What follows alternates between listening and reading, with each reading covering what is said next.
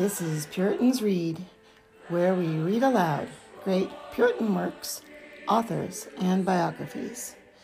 Today, episode eleven of The Rare Jewel of Christian Contentment by Jeremiah Burroughs.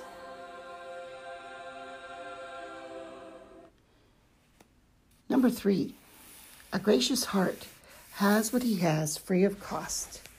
He is not likely to be called to pay for it. The difference between what a godly man has and a wicked man is this. A godly man is as a child in an inn. An innkeeper has his child in the house and provides his diet and lodging and whatever is needful for him. Now a stranger comes and he has dinner and supper provided and lodging, but the stranger must pay for everything. It may be that the child's fare is meaner than the fare of the stranger. The stranger has boiled and roasted and baked, but he must pay for it. There must come a reckoning for it. Just so it is. Many of God's people have only mean fare, but God, as a father, provides it, and it is free of cost. They need not pay for what they have. It is paid for before. But the wicked, in all their pomp and pride and finery, they have what they ask for, but there must come a reckoning for everything. They must pay for all at the conclusion. And is it not better to have a little free of cost than to have to pay for everything? Grace shows a man that what he has, he has free of cost, from God as from a father, and therefore it must needs be very sweet. Number four, a godly man may very well be content, though he has only a little, for what he does have he has by right of Jesus Christ, by the purchase of Jesus Christ. He has a right to it, a different kind of right to that which a wicked man can have to what he has. Wicked men have certain outward things. I do not say they are usurpers of what they have. They have a right to it, and that before God. But how? It is a right by mere donation. That is, God by his free bounty gives it to them. But the, the right that the saints have is a right of purchase. It is paid for, it is their own, and they may in a holy manner and holy way claim whatever they have need of. We cannot express the difference between the right of a holy man and the right of the wicked more fully than by the following simile. A criminal is condemned to die, and yet, by favor, he has his supper provided overnight.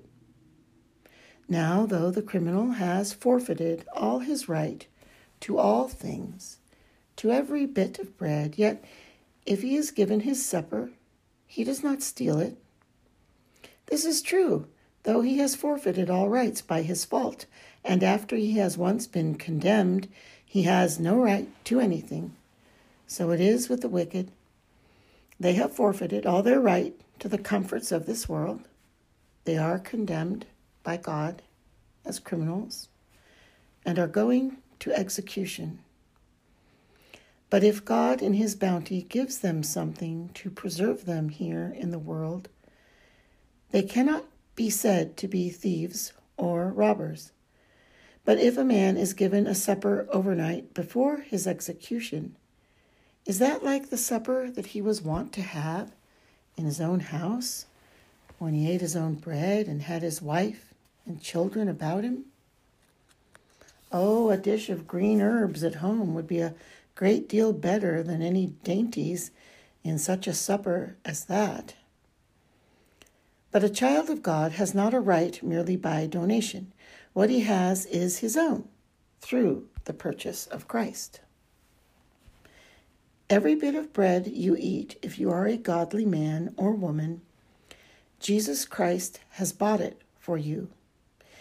You go to market and buy your meat and drink with your money, but know that before you buy it or pay money, Christ has bought it at the hand of God the Father with his blood. You have it at the hands of men for money, but Christ has bought it at the hand of his Father by his blood. Certainly it is a great deal better and sweeter now, though it is but a little. Number five, there is another thing that shows the sweetness that is in the little that the saints have, by which they come to have contentment, whereas others cannot, that is, every little that they have is but as an earnest penny. For all the glory that is reserved for them, it is given them by God as the forerunner of those eternal mercies that the Lord intends for them. Now, if a man has but twelve pence given to him as an earnest penny for some great possession that he must have, is that not better than if he had forty pounds given to him otherwise? So every comfort that the saints have in this world is an earnest penny to them of those eternal mercies that the Lord has provided for them. Just as every affliction that the wicked have here is but the beginning of sorrows and forerunner of those eternal sorrows that they are likely to have hereafter in hell, so every comfort you have is a forerunner of those eternal mercies you shall have with God in heaven. Not only are the consolations of God's Spirit the forerunners of those eternal comforts you shall have in heaven, but when you sit at your table and rejoice with your wife and children and friends, you may look upon every one of those but as a forerunner, yea, the very earnest penny of eternal life to you.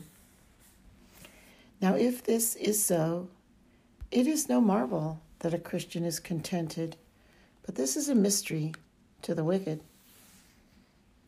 I have what I have from the love of God, and I have it sanctified to me by God, and I have it free of cost from God by the purchase of the blood of Jesus Christ, and I have it as a forerunner of those eternal mercies that are reserved for me.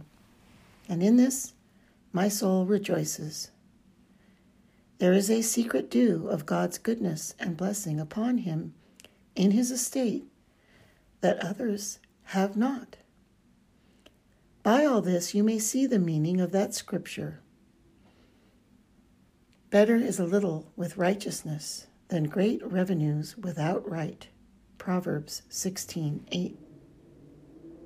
A man who has but a little, yet if he has it with righteousness, it is better than a great deal without right, yea, better than the great revenues of the wicked. So you have it in another scripture. That is the next thinking thing in Christian contentment. The mystery is in this, that he lives on the dew of God's blessing in all the good things that he enjoys. Roman numeral nine.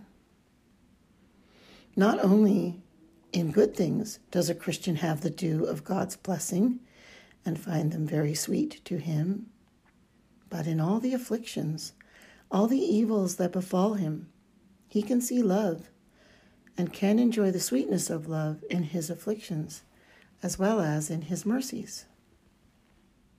The truth is that the afflictions of God's people come from the same eternal love that Jesus Christ came from.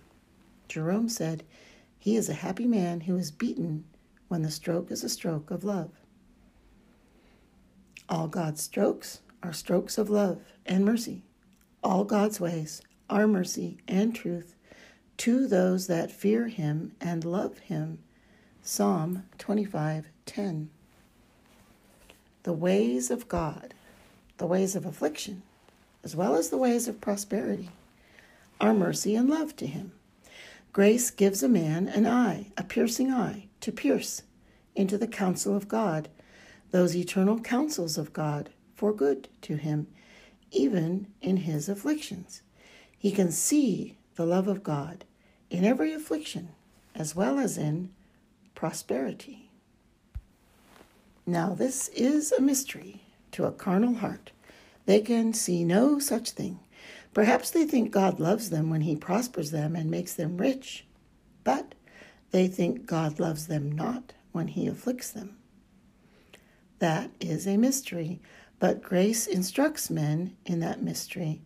Grace enables men to see love in the very frown of God's face, and so comes to receive contentment. Roman numeral ten. A godly man has contentment as a mystery, because just as he sees all his afflictions come from the same love that Jesus Christ did, so he sees them all sanctified in Jesus Christ, sanctified in a mediator. He sees, I say, all the sting and venom and poison of them taken out by the virtue of Jesus Christ, the mediator between God and man. For instance, when a Christian would have contentment, he works it out thus. What is my affliction? Is it poverty that God strikes me with? Jesus Christ had not a house to hide his head in. The fowls of the air had nests and the foxes holes, but the Son of Man had not a hole to hide his head in. Now, my poverty is sanctified by Christ's poverty.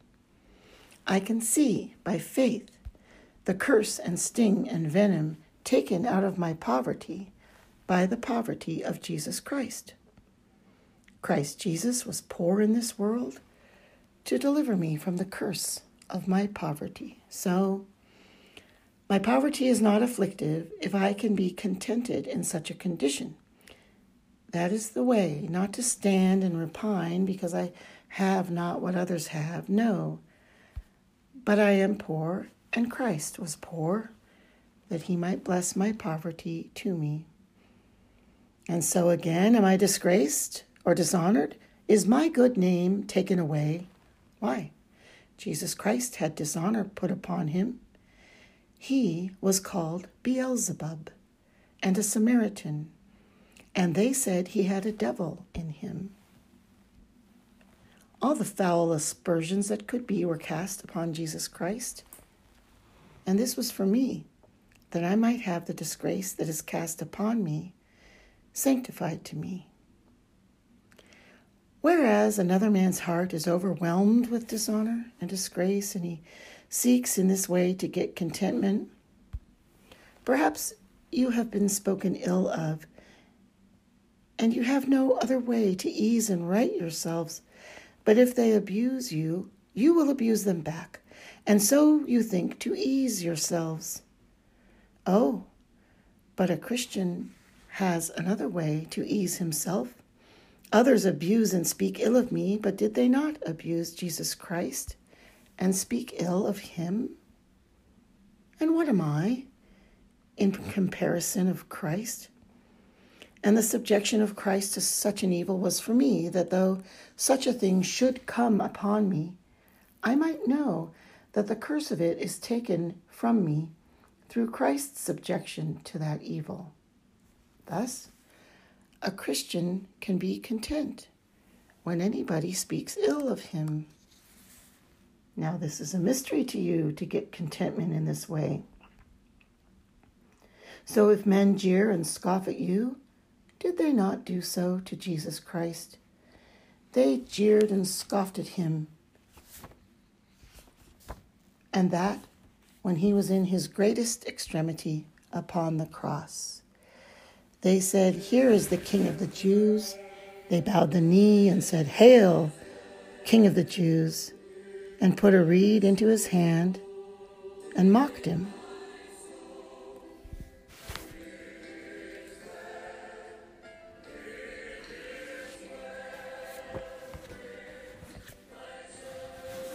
This concludes episode eleven of Jeremiah Burroughs, The Rare Jewel of Christian Contentment.